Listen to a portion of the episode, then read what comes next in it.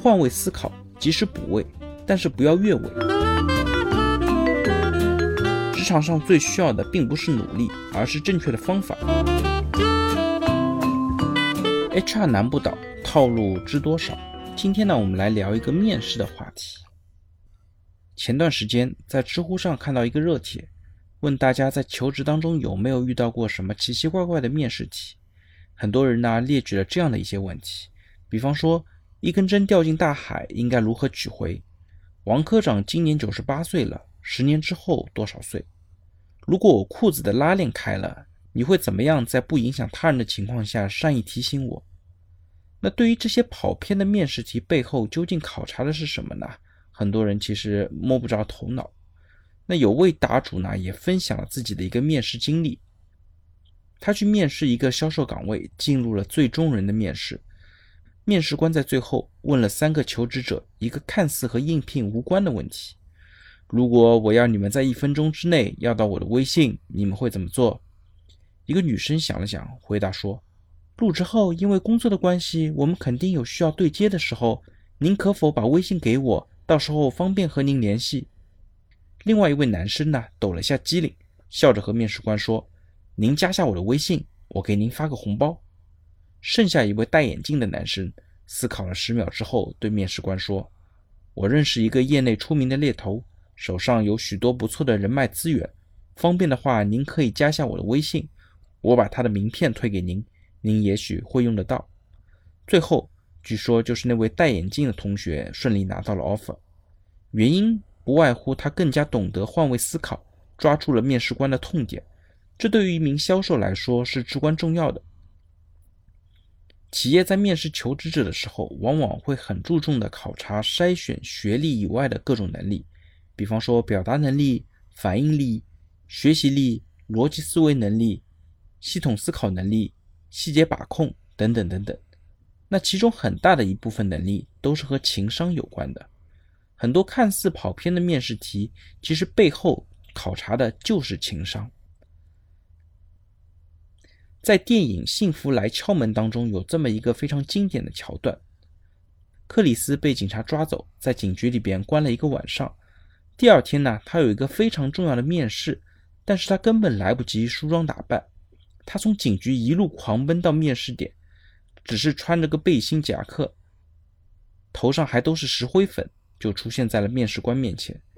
面试官打量着他，就非常轻蔑地说：“克里斯啊。”如果有个人连衬衫都没有穿，那我怎么可能雇佣他呢？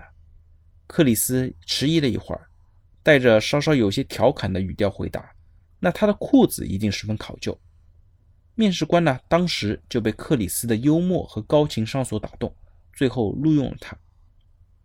丹尼尔·戈尔曼也在《情商》的书里面对情商做了定义：情商其实包括共情能力、交际能力、自省能力、领导力。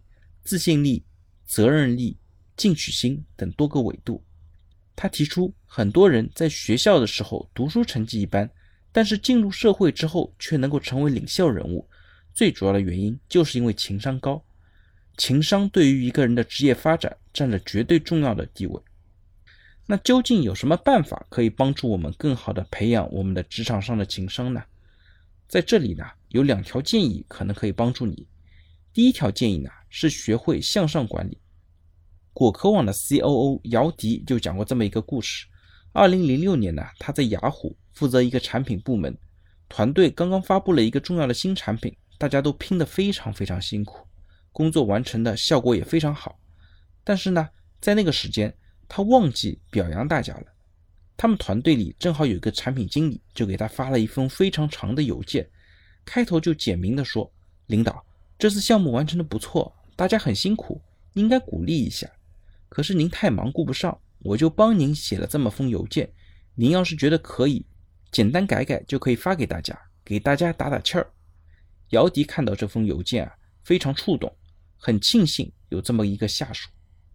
大部分的职场人呢，都有一种误区，觉得下属不应该管领导，而实际上啊，无论你是想自身发展，还是想培养更好的上下级关系，让工作更加顺心。我们都应该重视向上管理。那究竟怎么样能够做好向上管理呢？一方面是可以发挥自己的长处，做好上级交代的任务。只有这样呢，在执行任务的时候，我们才能够提取出上级关注的信息和进度，及时汇报给上级，促进上级做出更好的决策。第二步呢，是换位思考，及时补位，但是不要越位。如果你仅仅做好上级交代的事情，最多只能够达到一加一等于二的效果。那如果你能够站在上级的层次上看问题，甚至站在更高的层次上看问题，帮助上级。弥补一些它的漏洞和缺陷，就能够实现一加一大于二的效果。我给您的第二个提高情商的建议呢，是尽可能的提高您的谈判力。在著名的《人性的弱点》这本书里边，就有这么一个故事：卡内基租用一家饭店的大厅来办讲座，一个季度要用二十个晚上。在马上要开始的时候啊，饭店的经理突然通知他要涨三倍的租金。一般人如果碰到这种情况，肯定会去和经理理论，甚至争吵。而卡内基并没有这么做，他和经理做了一次谈话，告诉经理收到您的通知呢，他非常震惊，但是我不埋怨你，因为我理解作为经理，你的责任就是要为饭店赚更多的钱。他拿出一张纸和一支笔，他在纸的当中呢画了一条线，左边写着利，右边写着弊。他在利的一边写下呢，大厅共租用。他说：“大厅如果空着，那可以租给舞台或者会议，这样的利润更高。但是呢，您还是需要考虑一下弊，因为您现在的租金太高了，我们只能够被逼到其他的地方去开讲座。这样，您非但从我这边拿不到一分钱，还要失去一个很好的宣传的机会。因为我的课程能吸引到不少受过高等教育、社会地位非常高的人到你的饭店来。”这样的效果呢，是您花五千块在报纸上登广告都带不来的。第二天，他收到经理的一封信，告诉他租金只涨百分之五十，而不是原来的百分之三百。那谈判力呢，就是让谈判的结果达到预期的一种能力。在职场当中，优秀的人能够发挥出很好的谈判力，让方案赢得上司或者同事的支持。我们只有学会探究人性的需求，提高观察力，掌握必要的谈判技巧，才能在各种谈判场合应对自如。职场上最需要的并不是努力，而是正确的方法。希望呢，我们每个人都可以在职场当中找到事半功倍的方法。那我们一起努力吧。好的，大家如果对我今天的话题有任何的问题或者建议呢，非常欢迎在我的音频下方留言。也非常欢迎将我的音频转发给任何有需要的伙伴，也许真的可以帮助到他。那我们下一期再见。